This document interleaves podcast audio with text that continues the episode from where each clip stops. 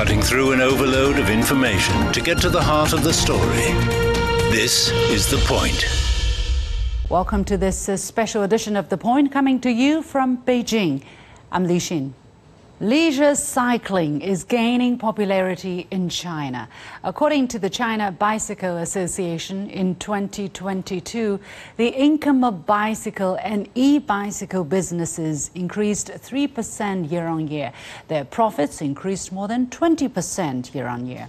And the upcoming Hangzhou Asian Games may take the cycling craze to a new level. The Asian Games feature four categories of cycling track cycling, road cycling, mountain biking, and BMX racing. What are the differences between these categories? What significance do the Games hold for the development of cycling sports in Asia? And how does the competitive level of cycling relate to the public's love for bicycles. I talked to David Lappartient, president of the International Cycling Union, or UCI.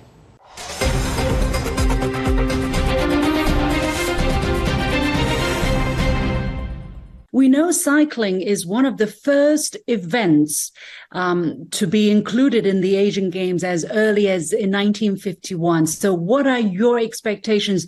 Are you excited about the upcoming Games? Of course, uh, I'm completely excited, and uh, I know that the size is a very big size. This is one of the major events worldwide, even more athletes than the Olympic Games itself. Uh, and of course, cycling is the key asset of the uh, Asian Games. So very pleased and very uh, proud for my sport that with our different disciplines, will be uh, we will celebrate the sport in China and of course for all the Asian countries. So, how big are these cycling events for the Asian Games? I understand there are four categories. I'm not a cyclist, but I try to learn track, road, um, BMX. Help us understand a bit more. What are some of the events and how big will the competitions be? It will be really big because, you know, uh, cycling is booming in Asia all the, the national Olympic committees, they have a cycling federation. So cycling is really widespread uh, in, in the continent. And we have really top athletes riding in the world tour. We have top athletes on BMX. We have top athletes on mountain bike. Track cycling is also really, really important. We know uh, that uh, on each Olympic Games, we have, for example, gold medal for, for China and for a lot of countries uh, in Asia. So for us to be part with all our disciplines in this program is really key. And our national federations are really focused. They know that every four years, uh, this is really key for some of them. Some of them can't qualify for the games, but they can qualify for the uh, Asian Games. So the Asian Games for some of them is really the goal. How special is the fact that the games are being held in China, in Hangzhou, and it's a beautiful city? I mean, I'm looking at a beautiful skyline here, and uh, with cycling, you get to see the the landscape, the city, the scenery here. So, what are your expectations about the um, the kind of fun and entertainment that spectators may get out of the cycling events? Cycling has and more specifically road cycling we have really something special because you don't you don't have ticketing. You don't you can really go along the the routes and to see the riders. So it, it's something free uh, and it's a way to showcase uh, the landscape uh, the city because if you are in a closed arena you can be uh, everywhere in the world it would look like the same. But with road cycling uh, with the helicopters all the views you can showcase your city, your landscape, uh, your region. So that's why cycling is so important for the local organizing committee, uh, for the city, and of course for China. How good are Asian players in terms of cycling? Because if you do a bit of research on Google, for instance, the top 10 world ranking uh, cyclists are mostly Europeans, with one exception of a Colombian, maybe. Uh, it seems that Asians are not there yet. Can we expect a world class competition during the cycling events in the Asian Games? Yes, we, we really expect on road cycling to have more Asian riders at the top level. We have very good Asian riders, but not completely at the date of today able to win the top, top, top races. uh, but they have the potential to do this. So uh, with the, the calendar increasing in Asia, I think it will give more opportunities for them to compete. But the highest level today is still, I would say, in, in, Europe. But we have now also some African riders at the top able to be world champion, also in Pan American continent, in Oceania. And I'm sure in Asia it could be the same. But if we take the other disciplines, uh, you have really top top athletes, uh, BMX freestyle, um, BMX, um, track cycling. So you have really athletes to be uh, already at the top level and even world champion. But road cycling, not at the level exactly it should be. And I understand you have been championing women's participation in cycling. For instance, a woman version maybe a Tour de France. Um, how, why do you advocate for women's participation in cycling? And uh, what's the potential for Asian women? Women's cycling is really booming worldwide. In, in, in less than five years, we can see really the gap. We have now really professional team. We have world tour team. The level of salaries uh, has been really, really uh, nothing in comparison with uh, with uh, on, on, the past. The average salary for the women now is seventy six thousand US uh, dollar per year, which is which is good, you know, at the top level. Uh, so and and um, of course for Asia there is also a, a lot of space at this level. And at the UCI, we are also working, we have here in the UCI headquarters a women's team with in mind not to have European countries, but to have talented riders coming from all over the world and to give them the same opportunity to reach the highest level. And we have some of them coming from Asia.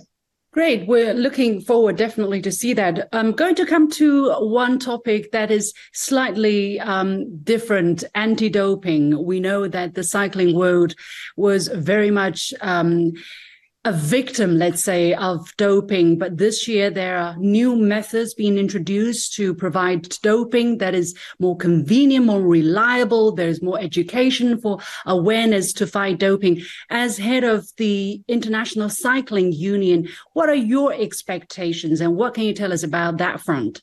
For us, it's, it's really key because I always say that credibility has no price, but it has a cost.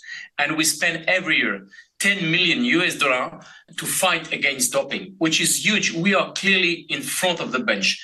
We uh, gave, I would say, all our anti-doping program to the International Testing Agency. That is an independent agency created by the World Anti-Doping Agency and the IOC, uh, and, and we'll continue to do this. Uh, as, as you said, uh, the metal it, it's always improving, uh, so we always have to to to challenge ourselves on on this. But we uh, we really want to we now I believe that our sport is more credible than in the past. We were the sport of doping. We are now the sport of anti-doping. But with this in mind, uh, if you always try to find, if you check you can find cheaters. The message we want to deliver is if you cheat, one day we will catch you. And this is really what we are able to do. And we can see a new face of cycling. I would say we can see real cycling. Some years ago, uh, it's true that uh, we were not probably uh, the, the, the, the, best spot uh, for the fight against doping. We are clearly, uh, we clean in front of our door, you know, and, and now we are clearly the leading spot. Everybody is, is taking example about the, what the UCI is doing. Well, definitely, I hope that this year's games will be a good, real, uh, true game for all the athletes. Um, I also want to talk about e-sport because that is a very popular section with uh, young people. And you are also the chair of the IOC, the International Olympic Committee's e-sports and gaming liaison group.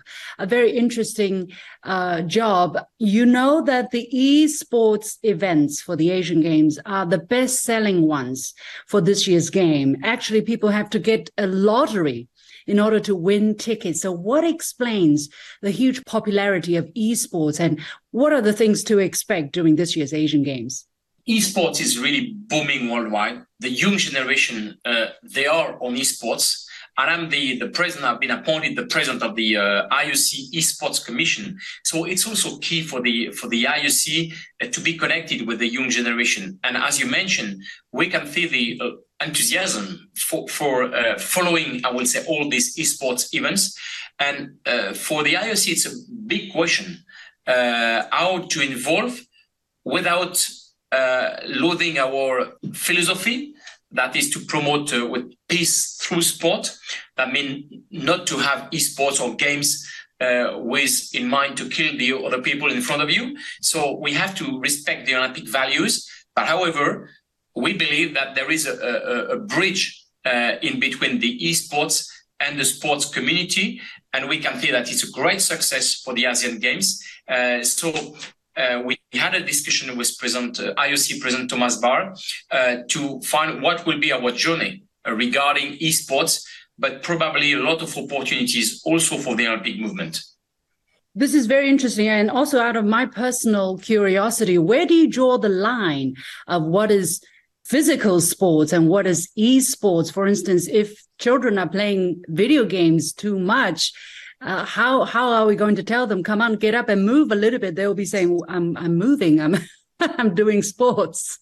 Where do you draw the line? That's exactly the discussions we had with the ioc president is how we can also use uh, esports or the, the, bridge in between to make sure that they will do physical activities. Uh, and that's important because uh, we don't want people or a young generation to stay in their room playing games all the day uh, so uh, we can we can really have uh, bridges in between in between the two communities, and uh, with in mind to, for them to also practice real sport, to go outside, to be in good shape, uh, and that's that's so key. Um, so yes, we believe there are a lot of opportunities. When we met with the esports athletes and with the IOC athletes, it was very nice to see that they have some time to face the same problems uh, sort of stress, uh, uh, to be in good shape before the competition, to sleep well, to be in good health, uh, to and in fact, for the top of them, they practice sport activities because if they are not in good shape, they are not also at the top level to play sports. David Lappartient, president of the UCI. When we come back, chess is making a comeback to Asian Games after a gap of 13 years. What can we expect from the return of the quietest competition. I talked to the president of the International Chess Federation. Making room for all opinions and seeing events from more than one side. This is The Point. After a 13 year absence, chess has made a comeback in the 19th Asian Games. The Continental Sporting Gala will kick off in East China's Hangzhou city at the end of September.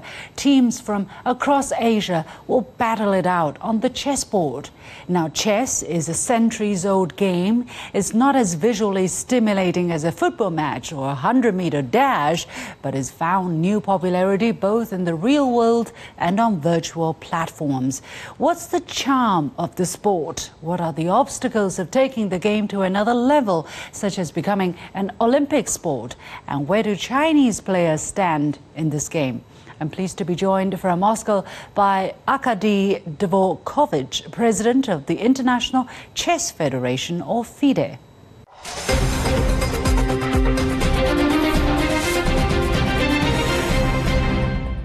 Chess was first incorporated as an official sport at the Asian Games in 2006 for the very first time, but it was removed from the subsequent games in South Korea and Indonesia. Now it's back in the game again. So, what's caused the twists and turns?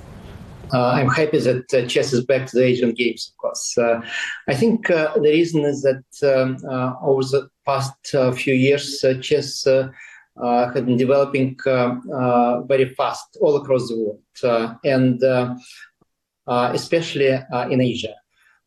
while before Europe and to some extent the United States have been dominating chess uh, all across um, uh, the world. Uh, during the last few years, India, China, and now Russia joined the Asian Chess, Federa- Asian Chess Federation as well are the leaders of global uh, chess. Uh, China had uh, two first places at the Chess Olympiad in Batumi back in 2018. Uh, and uh, two world crowns, uh, both the world champion and women world champion, are now Chinese players, Ding Zheng and Ju Wenjun. so it's quite natural in this respect that hosting um, the Asian Games in Hangzhou in China led to the inclusion of chess uh, into Asian games. Uh, but again, it's a big rival uh, now. It's not just China. There is a huge uh, competition now between uh, China and India and uh, still Russia in Asia and more globally also United States and Europe are participating in this, in this competition. Let's come to that in just a moment, but uh, let's come back to the Asian Games. It's a, a, very big event that China is hosting. A lot of preparations are going in there and athletes are getting excited about participating in the game. As I said, this will be the first time in 13 years that international chess or chess is uh, in the games as well. What can we expect as, uh, for instance, the number of teams that are competing, what kind of games, and how fierce will the competition be during this year's Asian Games? The Asian Games uh, will combine uh, all uh, chess formats uh, from classical to uh, rapid and blitz uh, chess. Uh, uh, both individual and uh, team medals will be awarded. all countries are sending their best players, best teams to the event. And that means that it's going to be very competitive and very exciting for spectators all across Asia and even mm, outside of Asia. There are many funds for Asian players in other parts of the other parts of the world, since they're among the best. So, as someone who really has no brain for this game, help me understand in other sports, for instance, you have world records, which people keep trying to break. How, so what happens in chess? how do you, how do you bring well, the uh, level of the competition? Yeah, the, the highest, the highest, uh, um, achievement you can make in chess is to become the world champions. Uh, and uh, that starts with kids. Uh, we have uh, kids tournaments, youth tournaments, junior tournaments. So uh, kids uh, can already achieve something in their uh, early careers, uh, uh, becoming world champions in in chess, and then achieving the world champion crown is something that is completely uncomparable to anything else, since over uh, 100, uh, almost 30 year history, we had only 17 world champions, so not so many. So it's very prestigious to become the mm. world champion. But besides mm. that, we have ratings. Uh, uh, ratings uh, that show you what your what your level yeah. is. so you can always compare you to other people, okay. both by, by, playing tournaments over the board and online. Online you can play any minute, any day, and you yeah. play with people yeah. with different ratings so you can immediately see whether you increased your rating or, or not mm. uh, and that's uh, that's quite exciting so how popular exactly is this game in the world? Do you have estimation? Like how many people are playing chess around the world? I understand for fide you have affiliate members. Help me understand that. I mean uh, does that mean in every country you have a representation some 200 of them all over the world. Um, and what's FIDE's role in promoting yeah, FIDE International Chess Federation is based on membership. Uh, we have 200 uh, uh, members, uh, national chess federations. Uh, they are our stakeholders, and in each country there is a chess community. In some countries, it's huge, like in China or India or, or United States or uh, or Russia. In some countries, it's uh, it's very small, like uh, small uh, islands in the Pacific. Uh, sometimes just 100 people uh, of of players in the community. Mm-hmm. But each player is important since it's about uh, enjoying the game. It's about playing in the professional tournaments and sending the teams to the Olympiad. The Olympiad combines all the teams. Uh, in the recent Olympiad uh, in Chennai, in India, we had uh, 186 teams, uh, almost all uh, members represented. huge thing, one of the biggest sport events in the world um, that that we have in the sport calendar.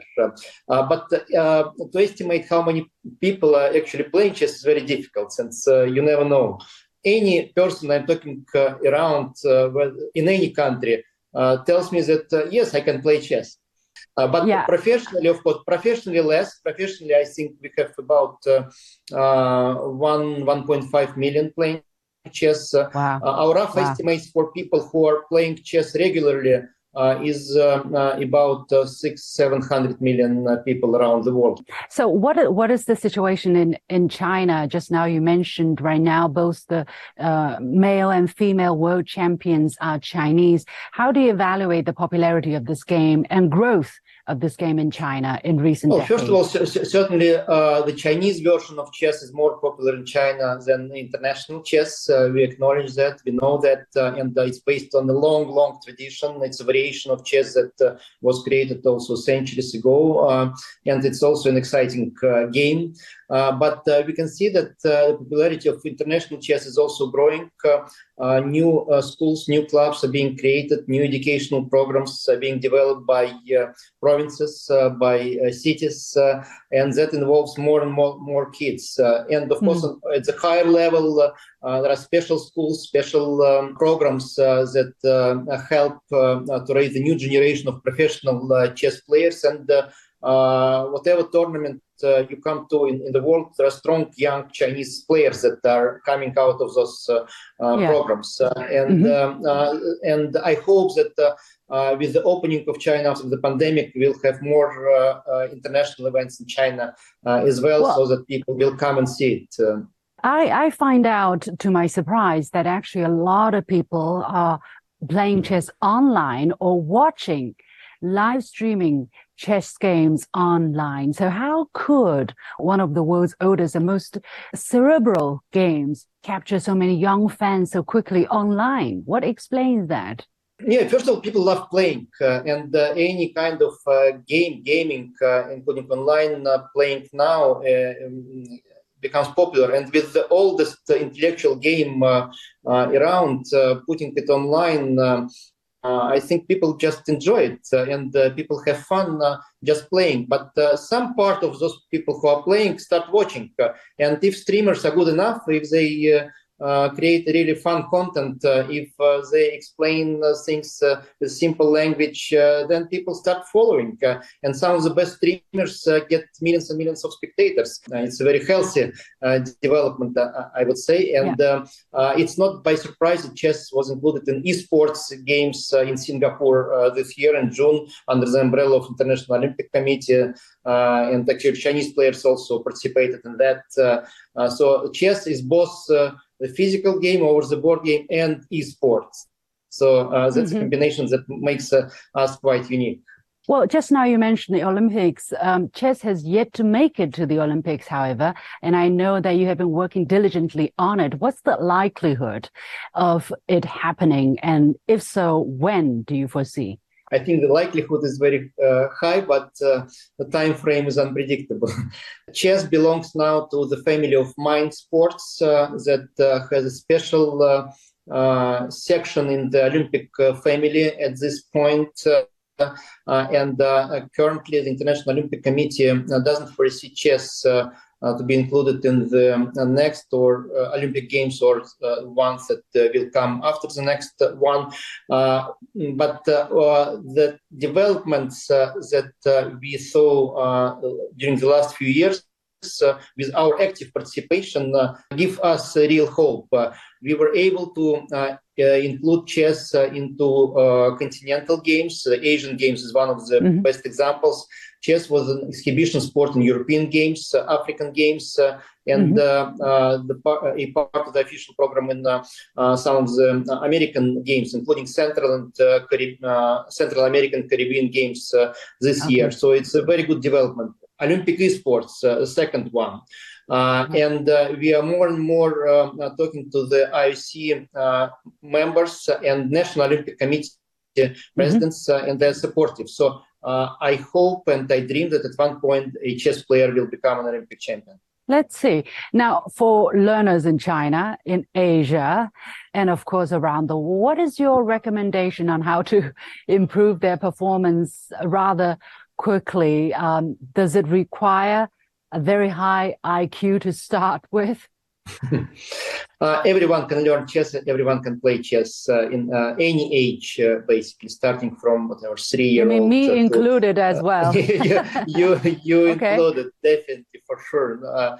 Uh, uh, it's not difficult to start. Uh, uh, many ways to do that. Uh, if you not find a good coach around, or just a guy who who knows how to uh, play uh, simple chess. Uh, you can do it online. There are all kinds of courses at major online platforms, separate ones. You can choose any you you like, and then it all depends on what your desire is.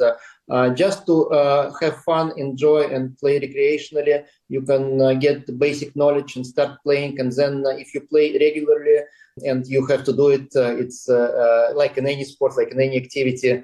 then you will improve quickly over a period of just three to six months. Um, you will already understand that you're playing um, at the level uh, of uh, 30 40% of people in the world uh, and that's achievable but okay. if you want to achieve a level where you can compete in the tournaments in the official tournaments it requires much more work you have mm. to have a coach you have to work a few hours a day and uh, not eight hours a day, since uh, in this case it will, uh, chess will substitute your uh, uh, current occupation, and you will have to learn uh, to, to earn money with chess.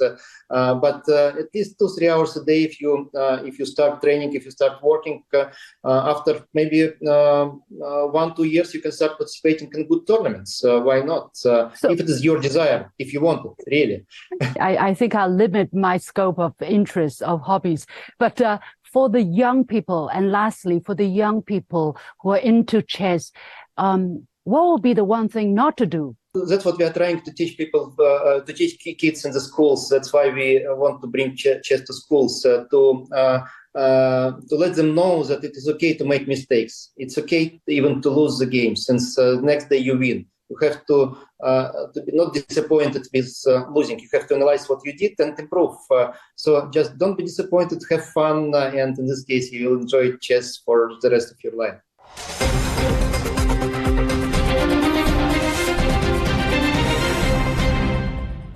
Arkady Dvorkovich, president of the International Chess Federation.